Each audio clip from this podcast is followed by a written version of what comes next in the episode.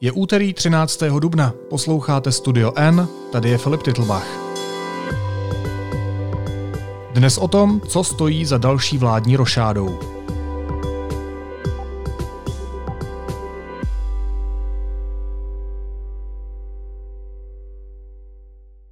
Já nebudu ten, kdo by například oddaloval eh, případné odvolání pana ministra Petříčka.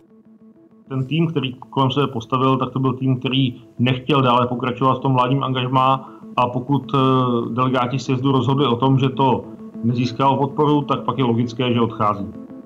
Není tajemstvím, že jsem dlouhodobě eh, Pražskému hradu a prezidentovi trnem v oku v poslední době, zejména z některých konkrétních důvodů, jako jsou Dukovany, kdy já jednoznačně říkám, že bezpečnost je na prvním místě, nebo otázka očkování, kdy opět říkám, že bezpečnost a zdraví našich občanů je zásadní.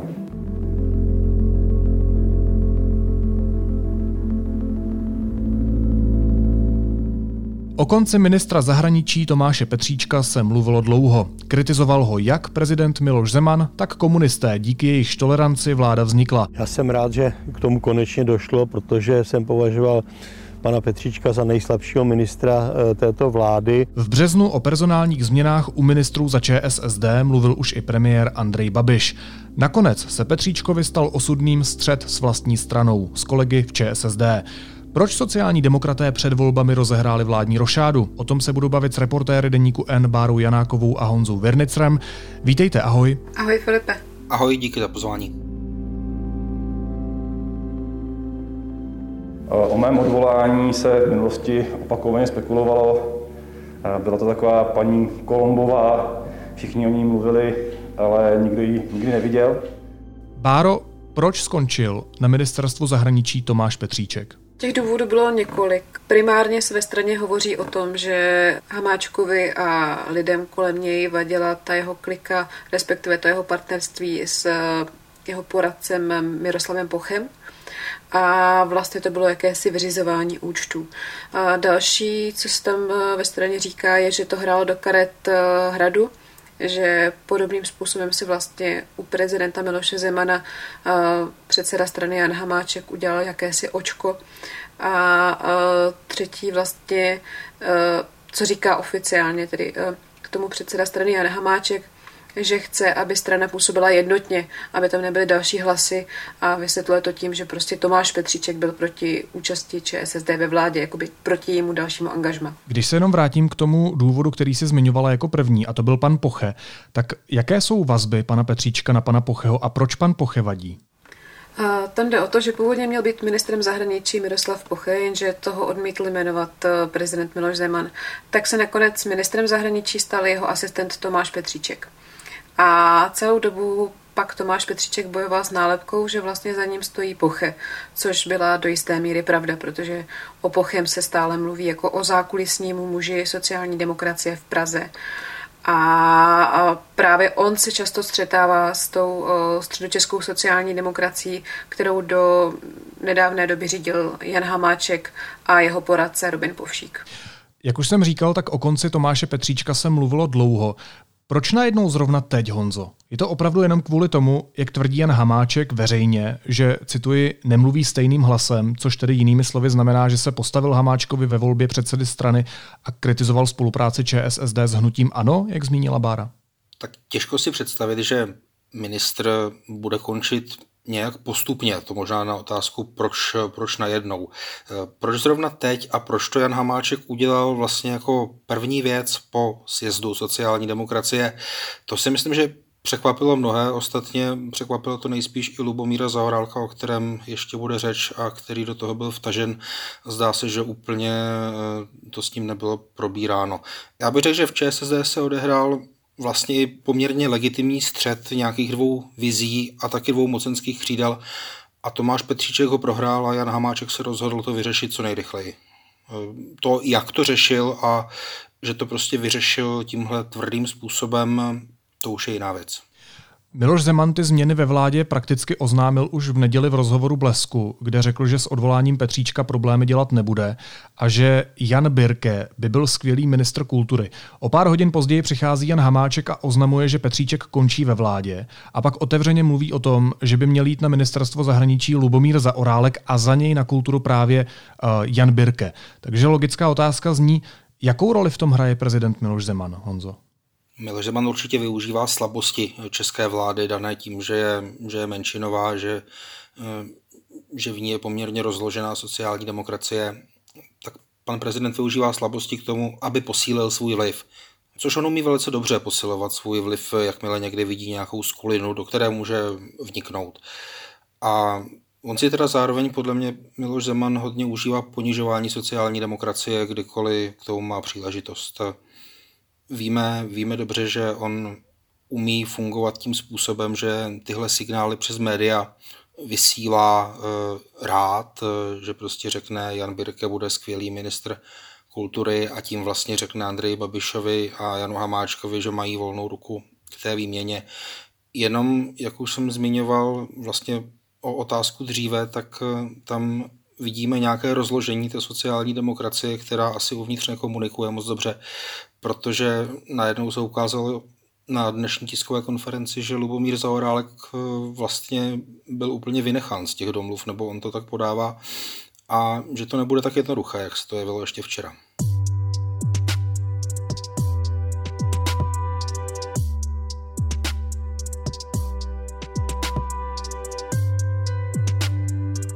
Birke na kulturu Eh, myslím si, že jako skvělý starosta Náchoda eh, bude vynikající minister kultury, dojde-li k tomu. Jsem pragmatik, to znamená jinými slovy, já si dokážu sehnat peníze pro ten rezort, určitě z toho udělám silný rezort. Nemám vzdělání, já se k tomu samozřejmě rád přiznávám a to tak je. To je trošku problém ministra kultury, není? Ze sporu ano, já to připouštím. Necpu se nikam, nikam nespěchám, mám práci tady. A připadá mi rozumné, přirozené a logické v ní tady pokračovat. A snad dokonce mám pocit, že od to ode mě i řada lidí čeká.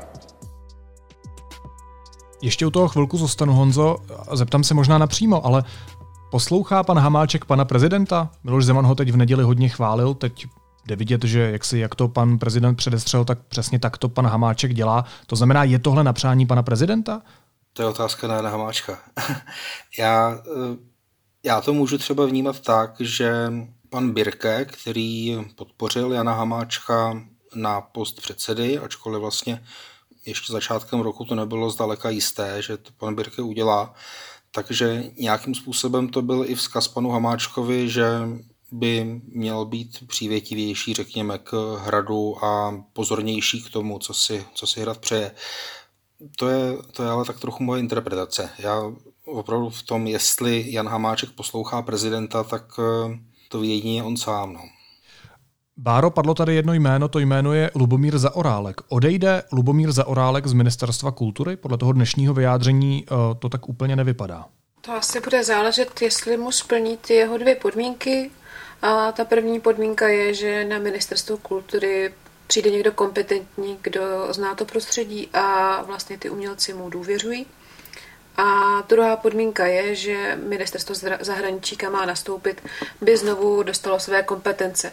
Tedy, že by eh, náměstek pro Ruskou federaci nebyl eh, pod eh, hradem, ale že by byl součástí ministerstva zahraničí a že by mohl jakýmsi způsobem i mluvit nebo rozhodovat nebo zasahovat do té distribuce vakcín, což vlastně byla jedna z věcí, na které si stěžoval ministr, eh, jeho předchůdce Tomáš Petříček v otázkách Václava Moravce, že vlastně o tuhle kompetenci přišel. A Zaurálek to dokonce velice vystěžně schrnul, že eh, má pocit, eh, jako by ministerstvo zahraničí bylo králem lírem, který rozdal všechno svým dcerám a že to ministerstvo je nyní vykoštěné. Já když jsem byl ministrem zahraničí, tak jsem byl nejenom členem Rady pro zahraniční otázky, ale také členem Rady pro obecné záležitosti, což přeloženo do srozumitelné řeči znamená, že jsem se zabýval evropskými věcmi a byl jsem v těsném kontaktu s premiérem. To už dneska takto, jak víte, není. Zaregistroval jsem teď nedávno výrok ministra Petříčka, který řekl, že když se chtěl zabývat vakcinačními otázkami v Evropě, tak mu bylo řečeno, ať se o to nestará, že to není jeho věc. Na druhé straně ale naznačil, že dohoda s premiérem nebo předsedou vlády Andrejem Babišem nebude úplně jednoduchá a že hlavně má obavy, že nebude dodržená nebo že na ní nebude spolech. Takže já myslím, že on je teďka ve velice složité situaci a já skutečně nemůžu teďka předjímat, jestli to vezme nebo ne, protože i uh, ty hlasy ve straně na tohleto téma se různí. Někteří říkají, že bude dělat delší dobu caviky a nakonec se toho ujme, aby to zachránil tu situaci. A někteří prostě tvrdí, že ne, protože mu vadí, že k tomu byl přivedený jako slepý k houslím. Já bych tomu možná ještě doplnil, že my jsme vlastně na té tiskové konferenci Lubomíra Zaorálka teď dopoledne viděli eh, takový poměrně zvláštní úkaz a ono to zní jako strašně bizarně, eh, že člověk, o kterém se zmiňuje, že by tedy mohl být eh, ministrem zahraničí, tak vlastně musí v televizi vysvětlovat, že je něco nepřirozeného, když vztahy s jednou konkrétní zemí si z toho zahraničí pod sebe stáhnul hrad, mluvím teď o vztazích s Ruskem a o zmocněnci Jindrákovi, o kterém už Bára mluvila, tak eh, to vlastně, když je potřeba řešit v médiích eh, nebo při projevu v televizi, tak samozřejmou věc, jako že by ministr zahraničí měl zodpovídat za zahraničí i v otázce Ruska, tak eh, asi na tom vidíme, že to není úplně zdravě nastavené. No.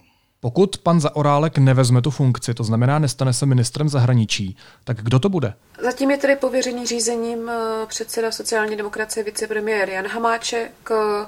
Mluvilo se v minulosti o předsedovi zahraničního výboru Ondřej Veselém, ale eh, včera sám v interview ČT24 Jan Hamáček řekl, že chtěl do čela rezortu právě Zaurálka, protože chtěl straníkům i veřejnosti garantovat, že zahraniční politika České republiky se nebude odklánět od toho kurzu, jaký mi nastavil eh, Tomáš Petříček a že tam nedojde k žádným závažnějším změnám. Zajímá mě jedna věc. Eh, jak pan Hamáček vysvětlil, proč má být ministrem kultury zrovna Jan Birke? Za těchto podmínek jsem připraven tu funkci předat jenom někomu, o kom bych byl přesvědčen, že je tak hluboce kompetentní, že se nemusím obávat, že ty věci se dotáhnou. Pan Zaorálek to dneska tak trochu naznačil. Jaké má zkušenosti a kompetence, aby řídil rezort kultury? Já jsem tedy nepostřehla, že by to Jan Hamáček někde přímo pana Birkeho vysvětloval. Možná jsem něco přehlédla. Uh, nicméně on tvrdí, že uh, pan Birke je zkušený manažer, zkušený politik, dobrý vyjednávač. To tvrdí dlouhodobě. A uh, tady primárně co tvrdí Jan Hamáček, jde o tu personální změnu na ministerstvu zahraničí. To ministerstvo kultury tam on úplně nějak nezohledňoval v těch uh, svých projevech. On tam zmiňoval jenom tu zahraniční politiku. No, ale kultura je velmi důležitá. Neměl by to být zvlášť v době pandemie, kde je kultura extrémně ochromená. Naopak někdo s velkým kulturním vhledem a zkušenostmi z téhle oblasti, Honzo? No my vlastně nevíme, jestli to je opravdu tak, jak to rámuje Jan Hamáček, eh, který říká, že jde hlavně o to zahraničí, nebo to je ta viditelnější složka té výměny. Eh, existují i názory, že by vlastně tím klíčovým, nebo že tím klíčovým bodem, kolem kterého se to točí, je právě osoba Jana Birkeho a jeho umístění na ministerstvo kultury. Tak Jan Birke měl nějaké vztahy s dřívějším ministrem Staňkem. Eh, je možné uvažovat o tom, že by tam mohly některé ty prvky politiky Antonína Staňka pokračovat. A teď to nechci podsouvat Janu Birkamu, to bychom, to bychom samozřejmě viděli, co by se stalo. Ale to ti neodpovídám na otázku možná úplně přesně. Neodpovídáš, no. Mě by zajímalo, proč je ta kultura tak přehlížená. Jestli by tam neměl tady být dosazen někdo s velkým kulturním vhledem, aby v téhle oblasti, když je ta kultura ochromená kvůli pandemické krizi, měl zkušenosti a měl, měl své kontakty. Systémově asi ano, ale otázka je, jestli vrcholným představitelům našeho státu jde o českou kulturu. Zatímco eh, osoba ministra zahraničí je s ohledem na to, že tady vlastně řešíme, ať už dostavbu Dukovan, eh, blíží se možná konflikt, nikdo si ho nepřejeme asi, ale blíží se možná konflikt znova na Ukrajině, tak eh, ta pozice ministra zahraničí je možná vnímaná jako silovější a důležitější. Já se možná zeptám ještě jinak. Komu by pomohlo, kdyby se stal ministrem kultury Jan Birke? Jaké má vazby? Tak eh, s ohledem na to, že nástup eh, jeho do funkce oznámil muzikálový producent Oldřich Lichtenberg, což tady byla i další věc, kterou skritizoval dnes na tiskové konferenci Lomomír Zaurálek, tak dejme tomu, že pan Birke má dobré vazby na hrad, ale v ČSSD se o něm mluví i o jako dobrém obchodníkovi.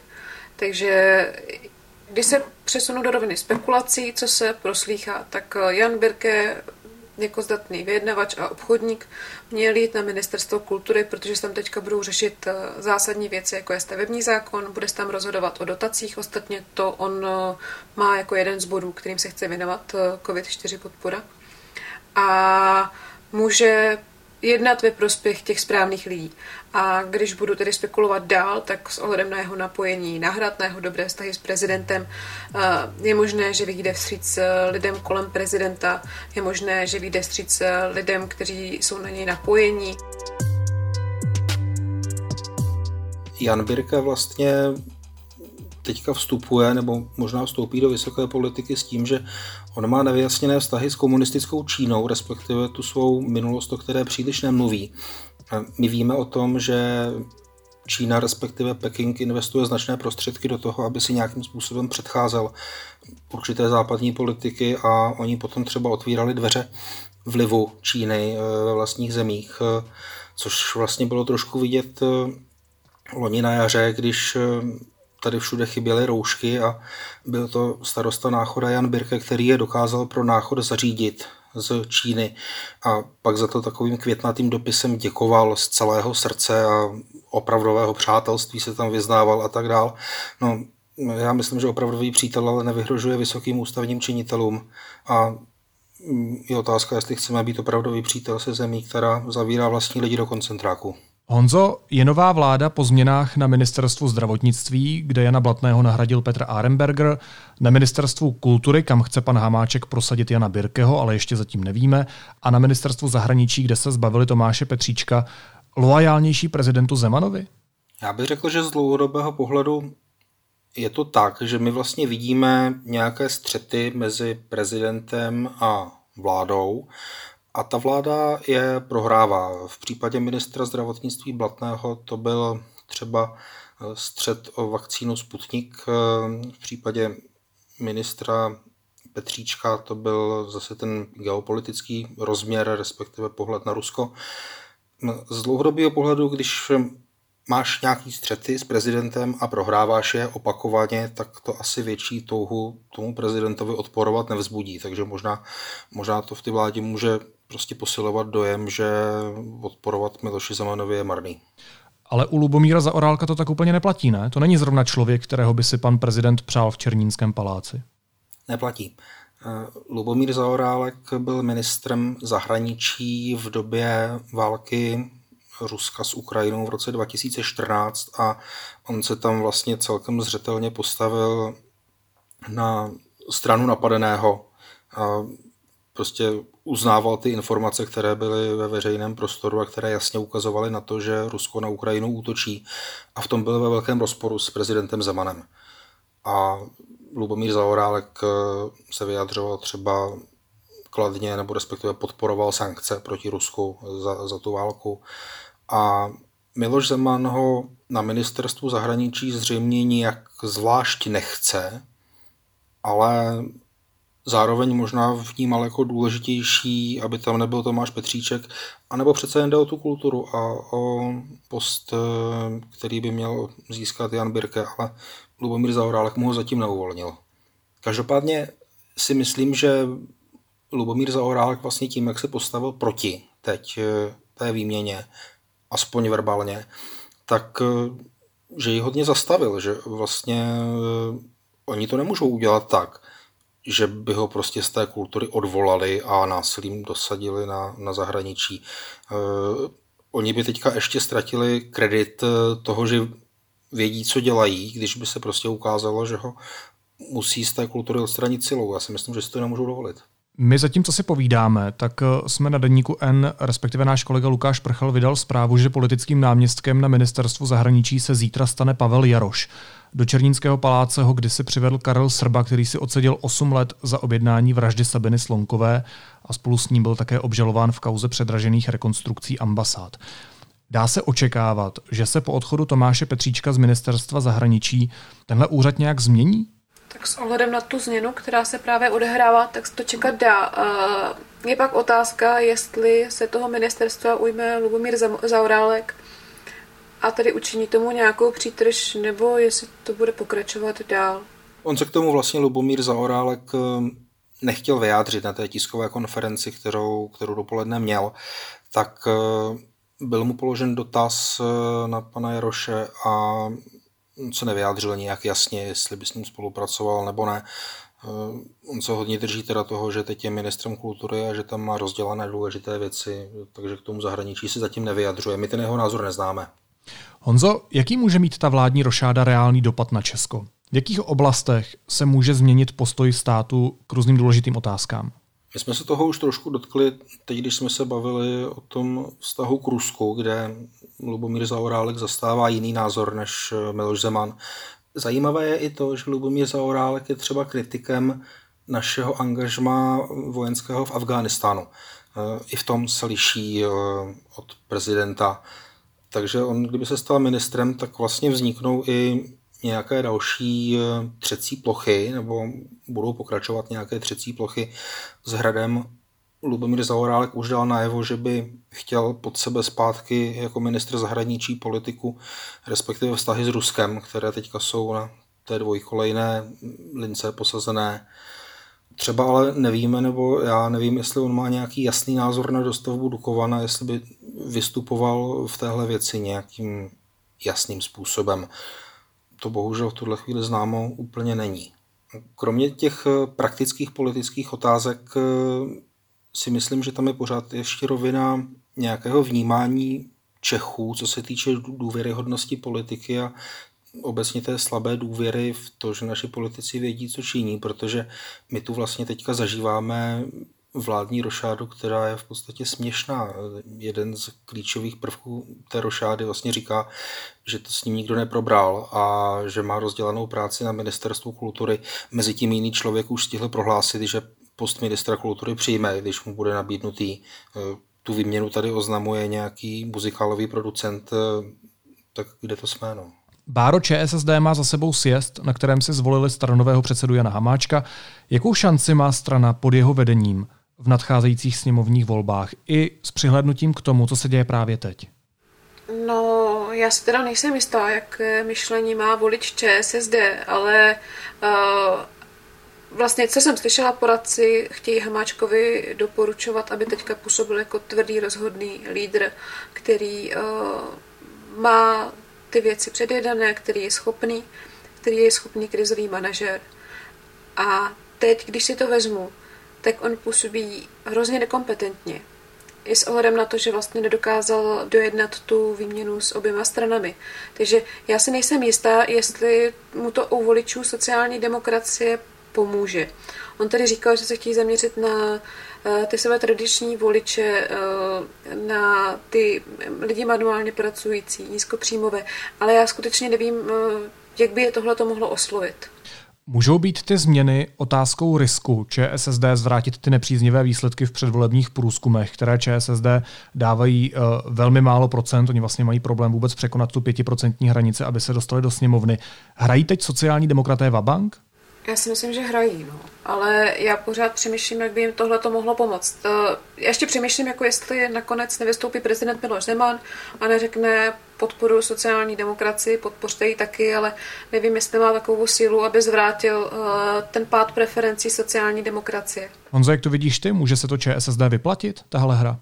Já nevím, proč by Miloš Zeman měl podpořit sociální demokracii, když ji od roku 2003 uh, soustavně ničí ale stát se může lidé co každopádně. Já jsem včera mluvil s politologem Lubomírem Kopečkem, který říkal možná zajímavý postřeh, že ano, Jan Hamáček riskuje, na druhou stranu on vlastně vybírá už jenom ze špatných možností. Eh, on vlastně už dobré možnosti nemá.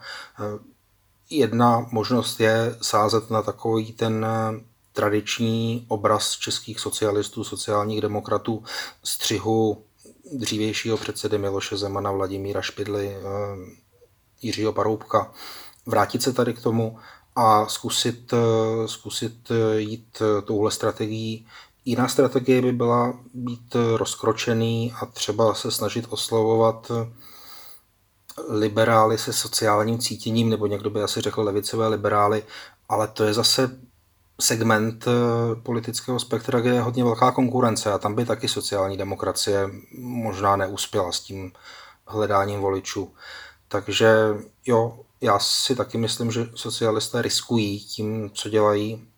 Jedna věc je idea, že se rozhodli ten risk udělat, druhá je provedení. No. Eh, to, jak, jak zatím pracují a jak teďka mění vlastního ministra, ale zároveň je dovole hodně daleko a já si nemyslím, že by úplně ústředním bodem rozhodování voliče sociální demokracie v říjnu letošního roku bylo to, jak v Dubnu tato strana řešila výměnu na ministerských postech. Hosty studia N byli reportéři Bára Janáková a Honza Virnicr. Oběma moc děkuji, mějte se fajn, ahoj. Díky moc. Díky. Následuje krátká reklamní pauza. Za 15 sekund jsme zpátky. Tento podcast vám přiváží čistě elektrické SUV Volkswagen ID4. Designový skvost i digitální ikona na čtyřech kolech. Obrovský zavazadlový prostor v ceně. Více na Volkswagen.cz lomeno ID4. A teď už jsou na řadě zprávy, které by vás dneska neměly minout. Výherce tendru na dodání testů pro školáky nedodal do státních skladů požadované množství antigenních testů. Firma Masanta proto dostane od státních hmotných rezerv pokutu. Setkávat se budou lidé moci nadále nejvýš ve dvou, potvrdil to ministr zdravotnictví Arenberger po jednání vlády. Pandemie podle něj stále není pod kontrolou. Řekl, že jsme v křehkém epidemiologickém rámci.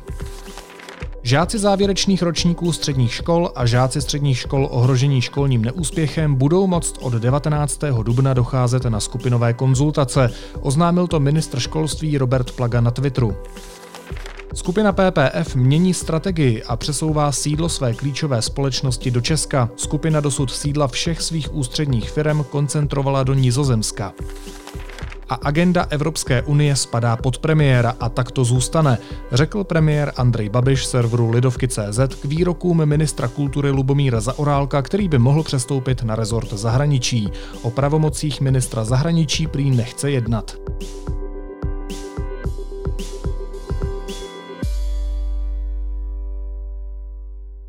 A na závěr ještě jízlivá poznámka. Jan Hamáček vyhodil ministra zahraničí proto, aby sociální demokracie mluvila jednotným hlasem. A o pár hodin později? Věřím, že toto, co vy říkáte, se zítra nestane. Věříte to nebo stalo, to víte? To... Bude Lubomír Zaorálek ministrem zahraničí? Lubomír Zaorálek bude velmi dobrým ministrem zahraničí. Pokládám za přirozené, rozumné a logické dělat tuhle práci, kterou mám tady. Kdybych odsud teďka vyletěl a nechal tady tohle nesplnil byl vlastně to, co ta očekávání, která byla vkladána a to, která cítím v těch dopisech, jsou do mě vkládána v této chvíli. Pro mě je tohle teďka priorita. No úplné unizóno. Naslyšenou zítra.